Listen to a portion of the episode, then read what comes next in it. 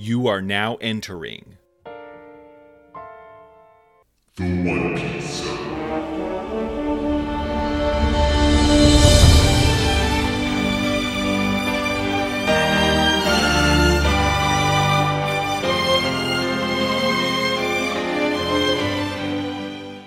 Ahoy.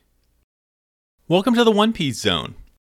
My name is Alex Johnston, and I will be your navigator on this voyage through the currently 1004 chapter, 96 volume long pirate manga series, One Piece.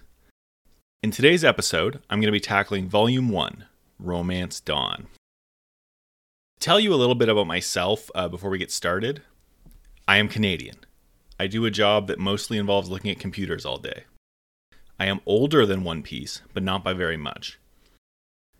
I first encountered One Piece in the November 2003 issue of the English language version of Shonen Jump, and from there it was off to the races. I've been reading One Piece on and off uh, for basically the rest of my life until now.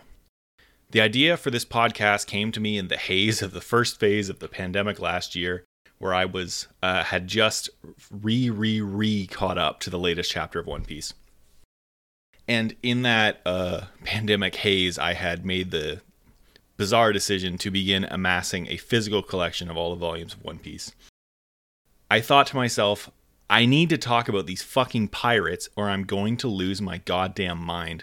Not realizing, of course, that by wanting to start a podcast about manga, I already had lost my goddamn mind.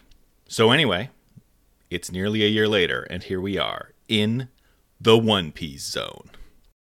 This series is going to be a work in progress for the first few episodes, at least, uh, probably longer. Um, I'm going to start off by doing a recap of, of the volume, talk about the cool moments, the characters we met. Uh, One Piece, you know, is famous for the number of named characters, over a thousand. Uh, and then we're going to do segments. I love segments. Segments are going to come and go from episode to episode as I feel like it. Um, this is just what makes sense to me for the first episode. It may not make sense later. We'll we'll switch it up. I I will eventually have guests to keep the show fresh and interesting, and, and not just being my voice all the time. Um, but for now, it's it's just me. With all that being said, let's dive into Volume One, Romance Dawn.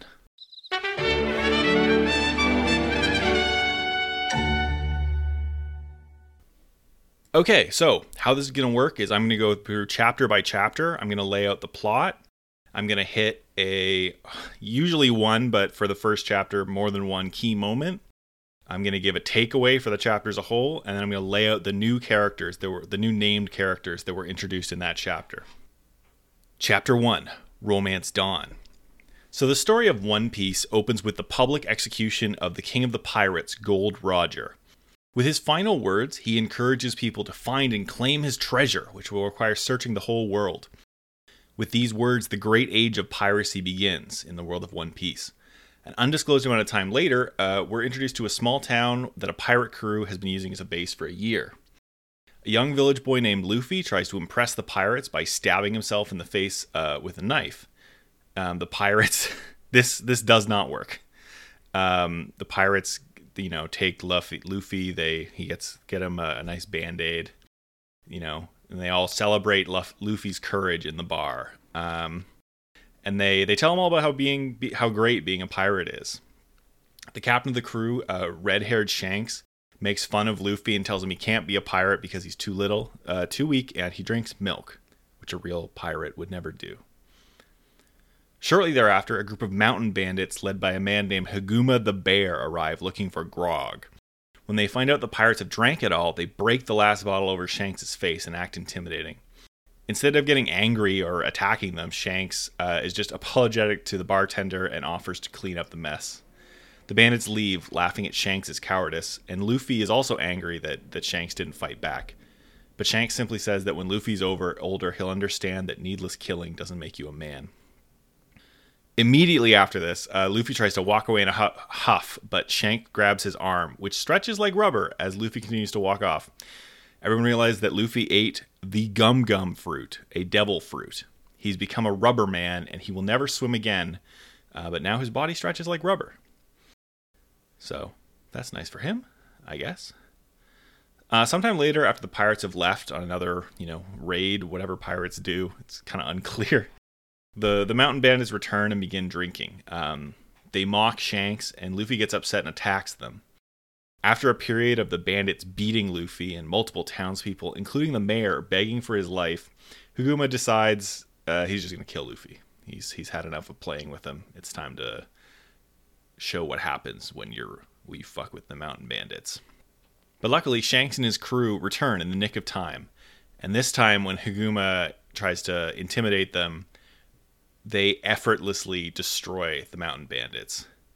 Um, there's you know the iconic moment when Shanks says it's dangerous to play with guns or it's dangerous to point guns at people, and then uh, Lucky Roux, one of my favorite characters, blows the a mountain bandit's head off.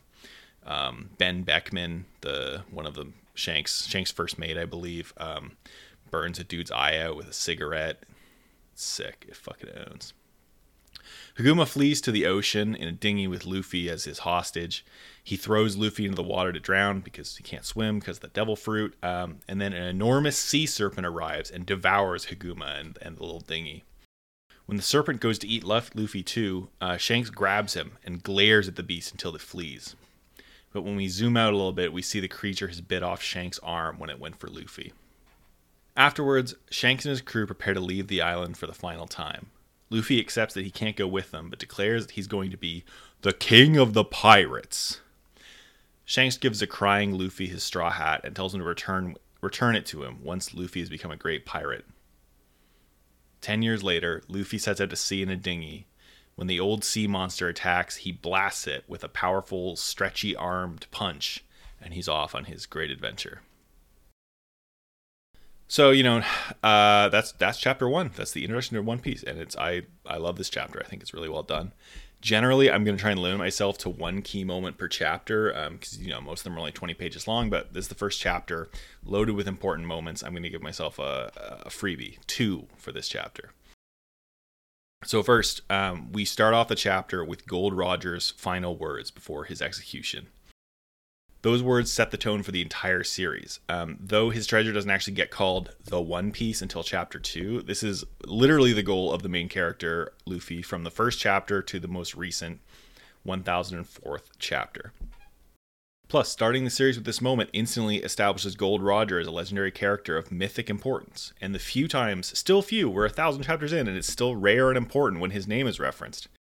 The few times he's referenced, uh, he the few times he appears in a flashback or a character shows up that knew him, was a member of his crew, or just was around him, um, it adds incredible excitement and weight to the story, and that is because of you know the importance that we give to to Gold Roger right now, right here, chapter one, page one. My second key moment for chapter one is uh, Shanks giving Luffy the, the the straw hat. His name is Straw Hat Luffy. That's how he gets the straw hat. This and the climax of the debut chapter uh, immediately preceding it establishes everything.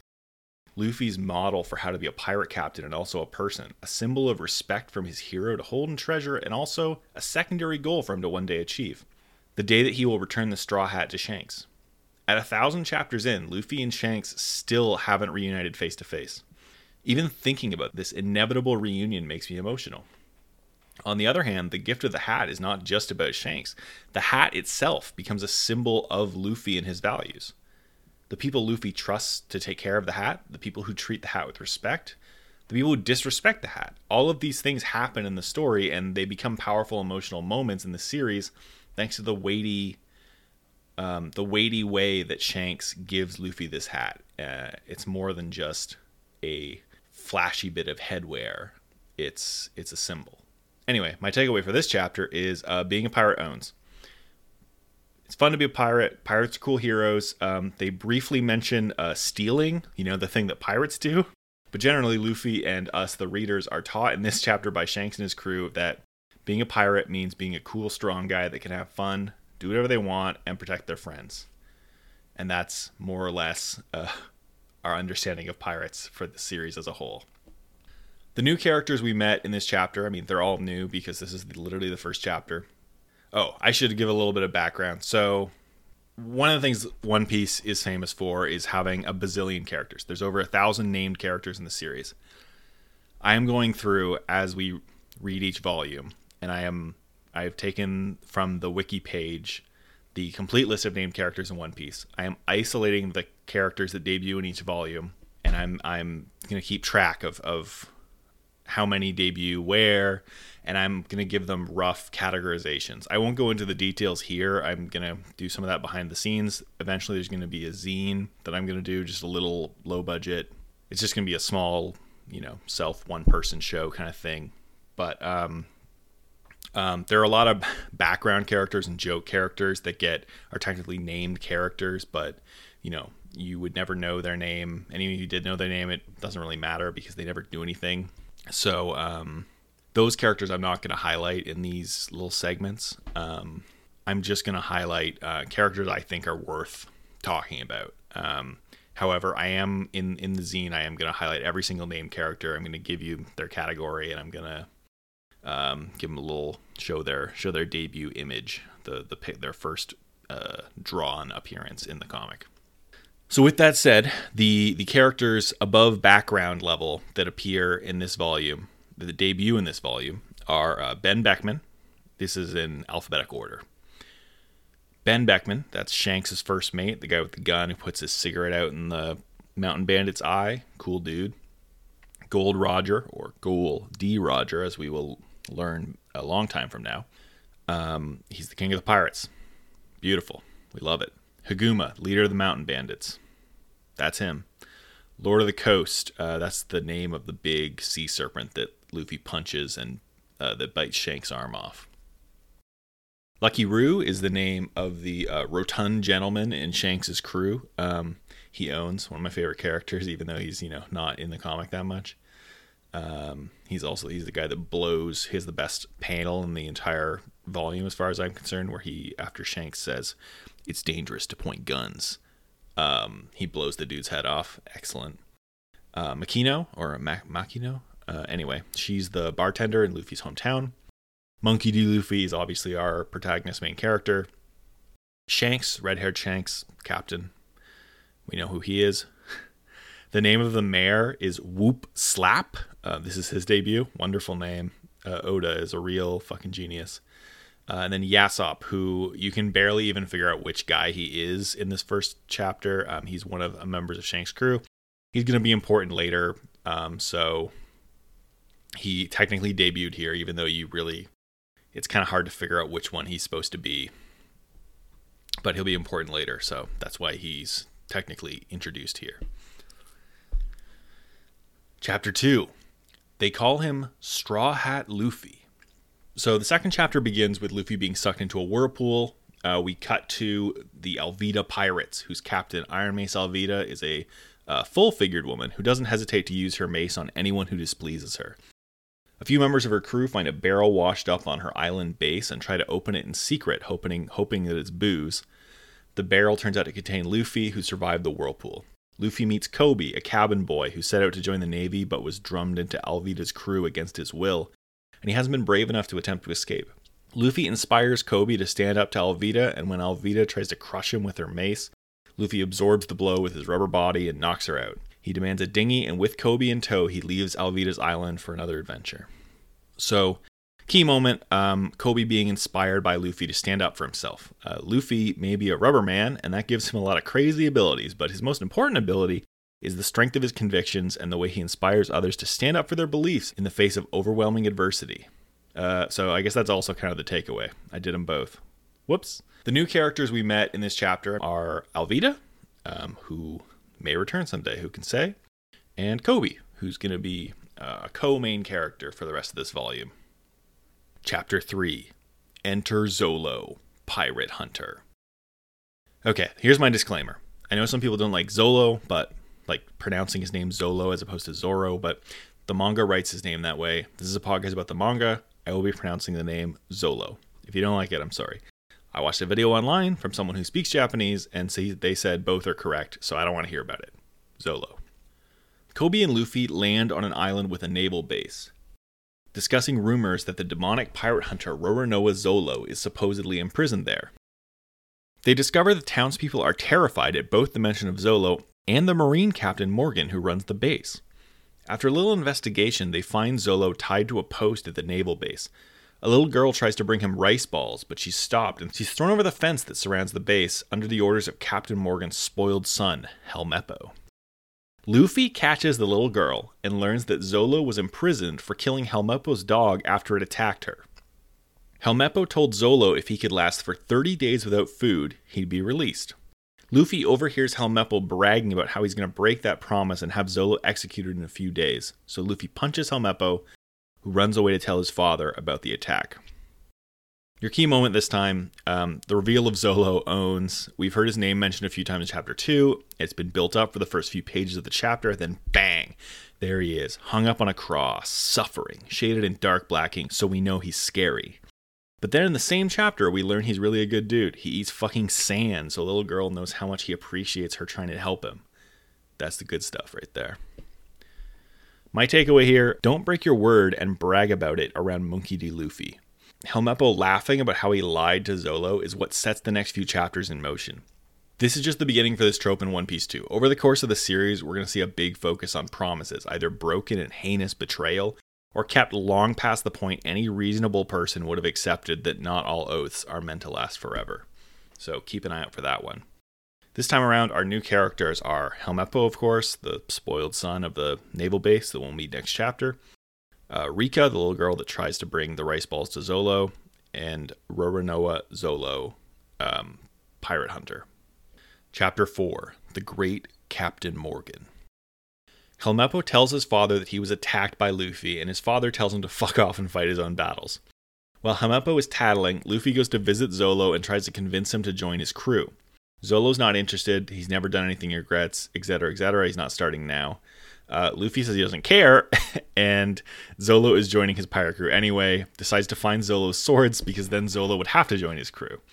Meanwhile, uh, Helmeppo gets mad that his dad isn't hunting Luffy, Morgan then beats the shit out of him and tells him he's worthless. Morgan goes on and on about his, how his rank makes him important, that all that matters in life is rank and status. Morgan has been having a big statue of himself built for years, and it's just about ready to be set up. Then, uh, somewhere in here, Morgan finds out about um, Rika, the little girl, sneaking onto the naval base to see Zolo, um, and he orders a soldier to kill her for defying his orders. Then, when the soldier refuses, he kills the soldier. As the Marines erect the statue of Morgan on top of the naval base's tower, Luffy uses his rubber jump thing uh, to spring to the top of the base. That's called a gum gum rocket. And he grabs the statue to prevent overshooting, which uh, destroys the statue entirely and makes Morgan flip out with anger. Um, at the same time as this is happening, Koby begins untying Zolo and explains that Helmeppo lied and Luffy is um, Luffy was furious when he found out that, that Zolo was going to be executed. A Marine sniper shoots Koby, and as far as we know, he's dead. Luffy runs off with Helmeppo as his captive to end the chapter.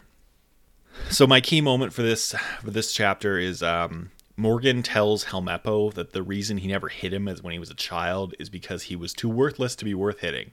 Brutal after the previous chapter sets up Helmeppo as this loathsome little brat that we despise, obviously, as the readers, Oda kind of flips things on us. Whether or not you pity Helmeppo after this, um, you know, he's a grimy little shit either way. Oda successfully shows us that Morgan is the real villain on this island, and he is the root of the the rot besetting this community. My takeaway is uh, sometimes armed agents of the state use their power and authority for their own benefit rather than for the benefit of the community they are supposed to protect. Damn. Our new characters uh, this chapter are Captain Morgan and Rokaku, who is the guy that gets ordered to kill the little girl and says no and then gets killed immediately. It, should he have been a background character? Uh, maybe. He, I don't know. He has an important line. I think he like adds something to the story. I'm keeping him. Chapter 5 The King of the Pirates and the Master Swordsman. Luffy makes Helmeppo show him where Zolo's swords are, all three. Down on the ground, Koby has survived being shot, but the Marines have gathered and are going to shoot both him and Zolo on the spot. Zolo realizes he's about to die and flashes back to his youth. I'm going to go over this flashback in greater detail later, so we'll just um, kind of hop over it for now. When we return to the present after the flashback, um, as the Marines are firing, Luffy uses his stretchy abilities to fire himself down to the ground and perfectly blocks all the bullets with his rubber body. and then they, of course, uh, sink into his rubber flesh and then get sprung back like out of a slingshot the way they came. Luffy offers Zolo his swords and says, You can take these and live and be a pirate, or you can let the Marines kill you. And Zolo agrees to join his crew. Uh, the highlight of this chapter is obviously the flashback sequence, but I'm going to do a deep dive on that later, and I didn't really tell you about it yet. So here I'm just going to highlight Luffy blocking the firing squad's bullets with his rubber body.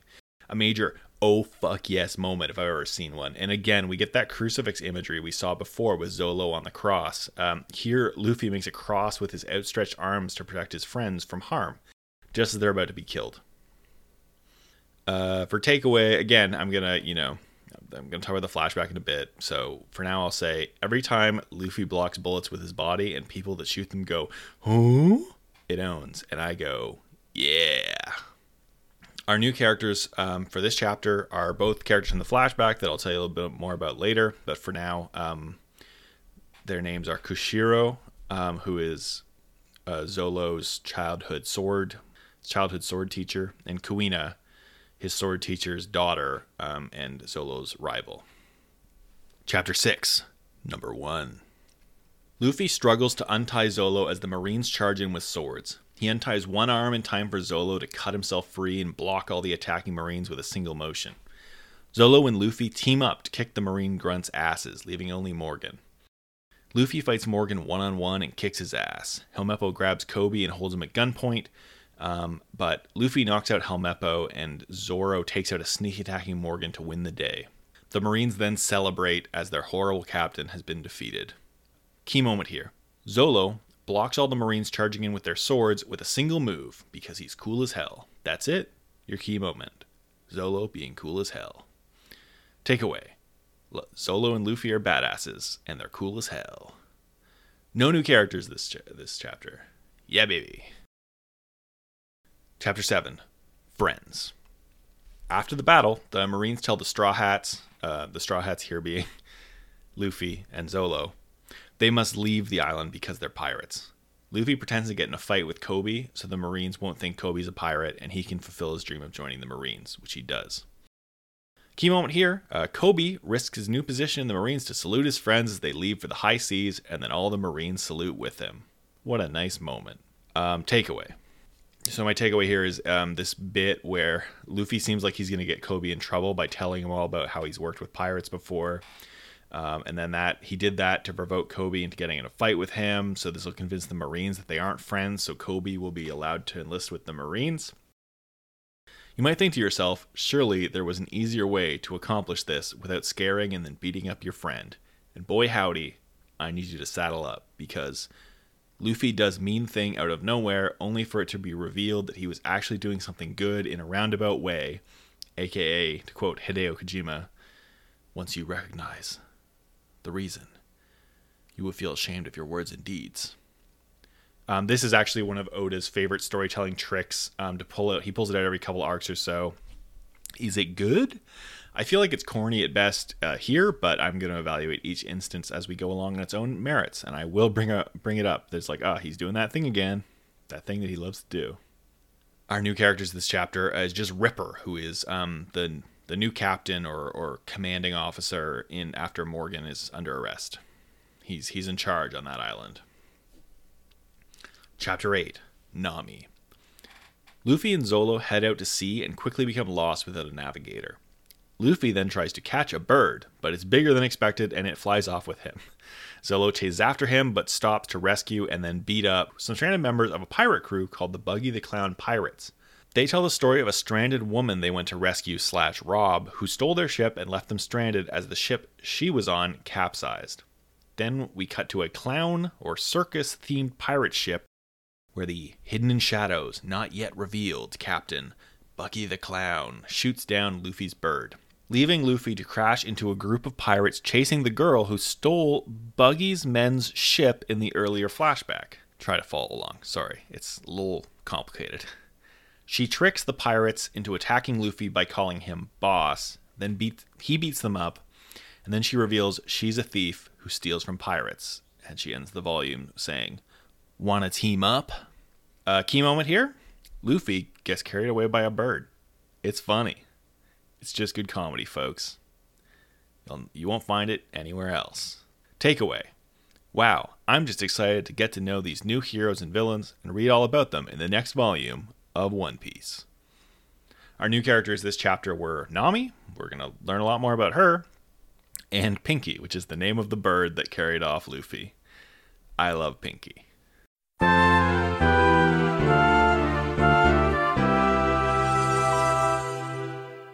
What is your dream?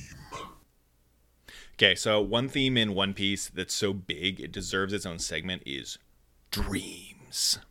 In One Piece, basically every character has a dream, and no matter whether it's stupid, practical, or impossible, the manga spends time lending weight and pathos to each character's dreams. So in this section, we'll go over the new dreams that have been introduced. Um, so that's all of them because this is the first volume, and give quick mention to previously established dreams that get brought up and progress in some way during an, uh, future volumes. I realize that this means for every episode, for over 100 episodes, I am going to be saying Luffy's dream is to become king of the pirates. But this is a One Piece podcast. I knew what I was getting into here. With that said, Monkey D. Luffy's dream is to become king of the pirates. We get a lot of talk about Luffy wanting to become king of the pirates in this volume, as you might expect. He brings it up for the first time towards the end of the first chapter. He yells it at Shanks, after which Shanks gives him the straw hat.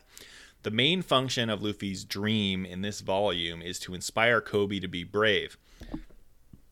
Koby is maybe the second most important character um, in this volume, and, and he gets a full arc, a complete arc. Um, so, yeah, Luffy having this crazy big impossible dream, but going for it anyway, knowing that it's probably impossible, inspires Koby to go for his dream, which brings us to Koby's dream, which is to join the Navy and or become a Navy officer. He does it a couple different ways, so it's both, whatever.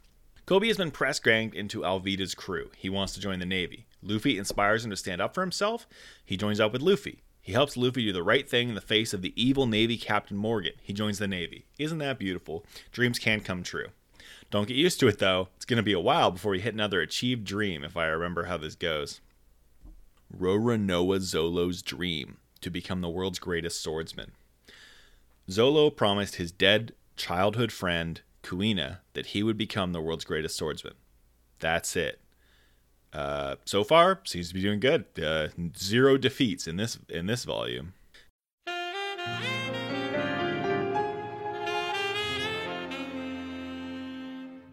So from dreams, which are about the future, we transition perfectly into stories about the past, aka flashbacks.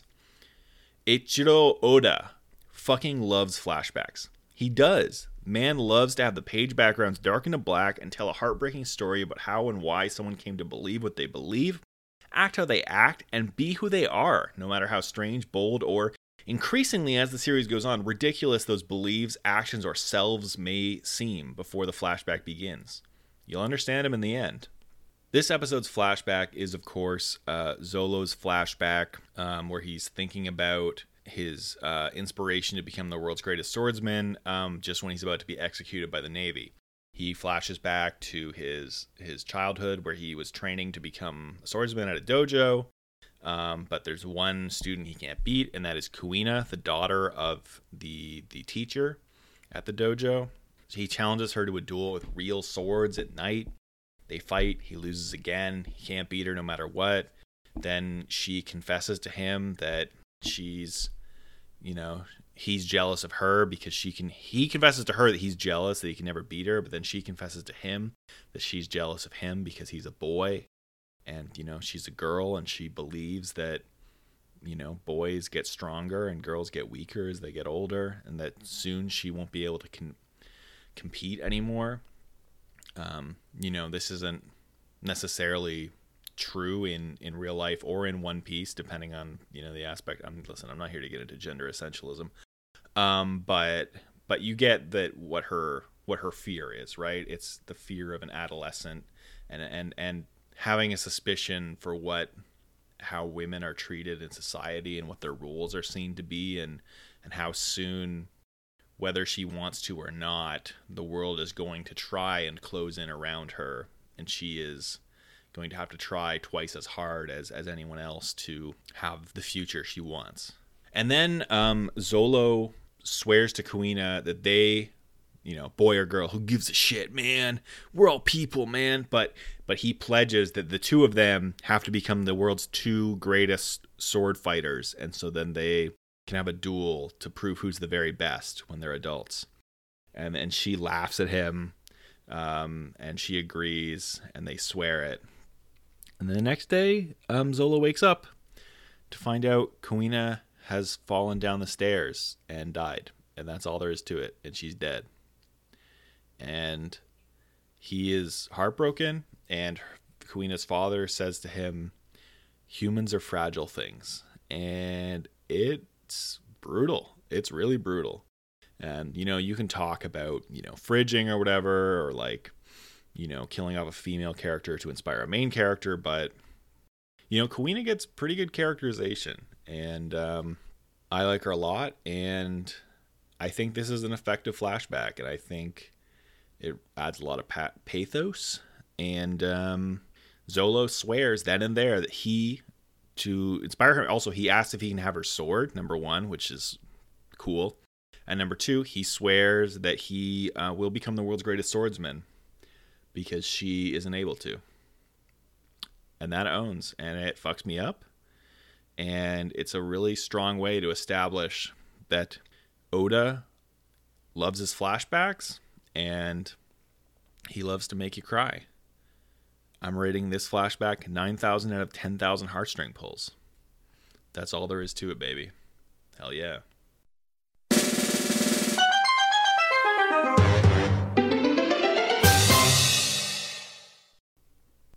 That brings us to Faction Land. As we continue our voyage through this podcast, we arrive in Faction Land. In our brief stay here, I will run through the factions that appeared in this volume and give them an introduction if they're new, which they all are because this is the first episode of the podcast. In the future, I'll give brief updates if anything new comes up for a previously established faction. So this week, uh, we learned about the red haired pirates, Shanks' crew. They exist to set the bar for Luffy and and us also, the readers, about what a pirate crew can be, what it should be maybe. And then um, they are ghosts for Luffy to chase in the hundreds of chapters to come. It'll be a long time before we see them again, and longer still before Luffy does. Mountain Bandits. We will never, I think, maybe as a cameo, but I don't remember that. We will never see these lads again. Only Higuma gets a name. Good effort, boys. Rip to shot in head guy and cigarette in eye guy, the two members of the Mountain Bandits that I know about. The Alvida Pirates. So the Alvida Pirates are done after this is a faction. They're the pirates of Iron Mace Alvida. Maybe we'll see Alvida again. Who can say? Um, the Marines slash the Navy. So we're going to see a lot of these guys. They work for the world government. They hunt pirates. Theoretically, they keep the peace and they fight to keep things as they are, the status quo, which, as we've seen, is often bad and not just because the world is teeming with pirates. The Buggy the Clown Pirates. Uh, who's this Buggy the Clown guy? Why is this ship sick as fuck? All will be revealed next time on. Wait, okay, hold on. We're not we're not going to get any additional details with the ship next episode. It's just cool. Also, this podcast isn't over yet. There is this is not the next time on. That comes later.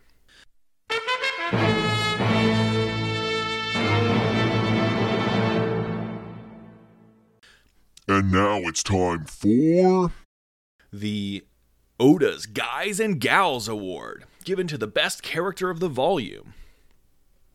I'm trying to be fair, but to be honest, it's going to be a while before a woman wins this award. It'll happen eventually, but just hang in there, ladies. I'm rooting for you. The winner this week is Red Haired Shanks. It's a bit unfair because he has the benefit of being the star of the debut chapter, which is extra long and, of course, gets extra special att- attention because, you know, as previously mentioned, the first chapter of a manga makes or breaks the series, blah, blah, blah. He has the three best lines, the three best panels. His stuff is just the cream of the crop in this volume. He gets all the coolest moments, and you aren't going to see him again for like 500 chapters, so he obviously needs to make a big impression. Hello, loyal listeners. This is editor Alex here. Small fact check Shanks will in fact return about 100 chapters in, not like 500 chapters in. We apologize for this error and will strive to do better in future. Thank you. Let's go. The runner ups this week are Roronoa Zolo and M- Monkey D. Luffy. So uh, the runner ups are in no order, which, you know, We got the you know the first two members of the crew, the main character and the second main character, um, his his first mate. Zolo gets his incredible debut, his cool fight moment, his tragic backstory. Luffy is the main character of the manga. He, I mean, he has some good moments. He beats a bunch of people. He gets he gets some good comedy in this volume, which is you know great. We love that. Um, and he is the driver of the story of One Piece, so you know counts for something.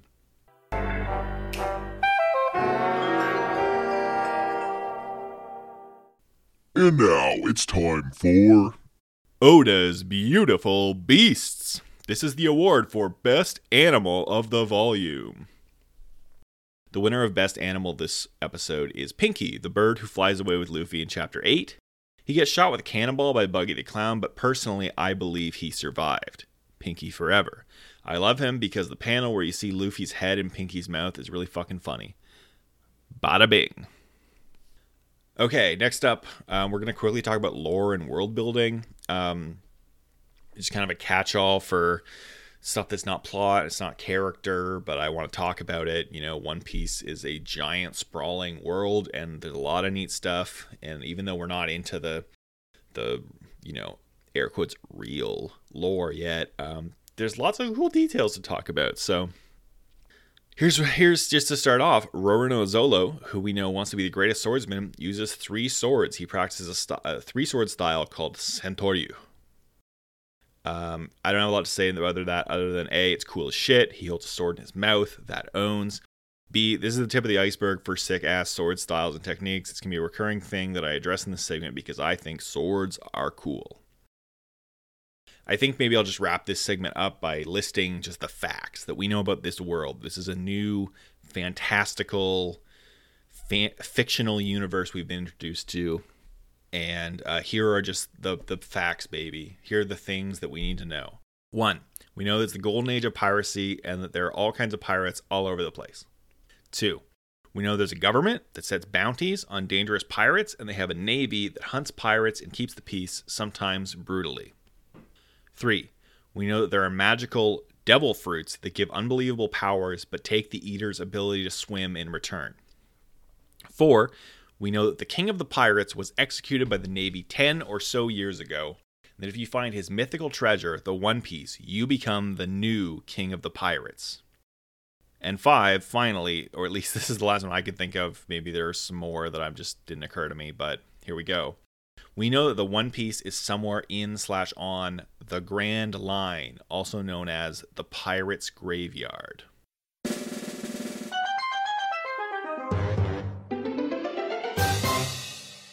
All right, that's it for this week's folks. Thank you for sticking with me. This is genuinely the end, I promise. In this final segment, I will review three final points to keep in mind for the next volume slash episode. Let's hit it. Point the first.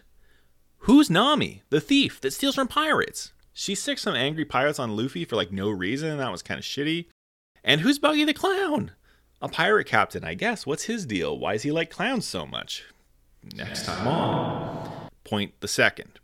Luffy hasn't really hit an obstacle yet. Uh, after the introduction of Chapter 1, he basically does whatever he wants. He beats the shit out of Alvida. He easily convinces Koby to stand up for himself.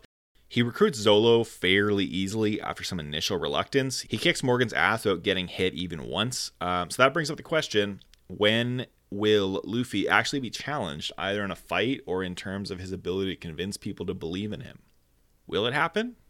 I mean, yes, but when will it happen?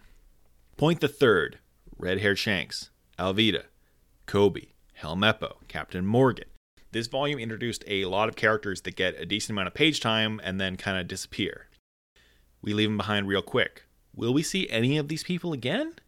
The fact that I'm asking this question kind of answers it, but next time on. Anyway, uh, that's about it. That's all I got. Hopefully, this comes in in under half an hour. That's what it says in the script. Um, I'm looking at my timestamp now. There's a lot of editing out of, of me, like, you know, uh, coughing and um, muttering and making mistakes, but I'm highly suspicious this will not come in under half an hour. anyway, um, I'd hate to start my podcast breaking the vow I made in episode zero, but uh, whatever. Anyway, thank you so much for listening. I hope to have the next episode out in two weeks, maybe less, but don't count on it. Um, that episode will cover, as you might guess, One Piece Volume 2, Buggy the Clown. Please check out my personal Twitter feed at Alex Ron Johnston, as well as the show feed at the One Piece Zone for podcast updates, as well as just my good bits. Plus, um, this podcast is going to have a Zine accompaniment. I'm very excited about it. I can't guarantee it'll be good. I did some googling. There are some incredible One Piece zines, zines, zines. There are to be there are some really good One Piece zines out there. Um, I'm not suggesting that mine will be on the level of any of those. It's to be extremely DIY, extremely one man show, extremely um, not uh, high end but um, I hope that you guys get some enjoyment out of it. It can be short and easy to read, so there's always that. Should be able to find on Twitter. Uh, it's going to focus on art, like the best art from each volume. Like I had my best character and best whatever chapters uh, awards on here. I'm going to give out some like art based awards just because, you know, manga is visual medium and, you know, there's only so much I can do with this audio format. So I like a little visual accompaniment to the podcast. Um, that's all for this episode. Um, be good and stay safe out there. While I'm at it, make sure to, if you feel so inclined, rate and review the podcast on iTunes. On I think it's on Google now. It's on Stitcher, I think. Wherever you're listening to it, if there's an option to rate and review, it'd be really appreciate it. Share it with your friends. Um, you know, it's possibly the only people listening to this are my personal in real life friends. So, you know, uh, share it with me. Tell me that you listen to it you can just like at me on Twitter and say I listened to the podcast. Unless you thought it was bad, and then you know what, just just let it be. Maybe say you didn't listen to it, or like you're like, yeah, it was all right. It's probably good. Anyway, um, that's about it. You are now the one.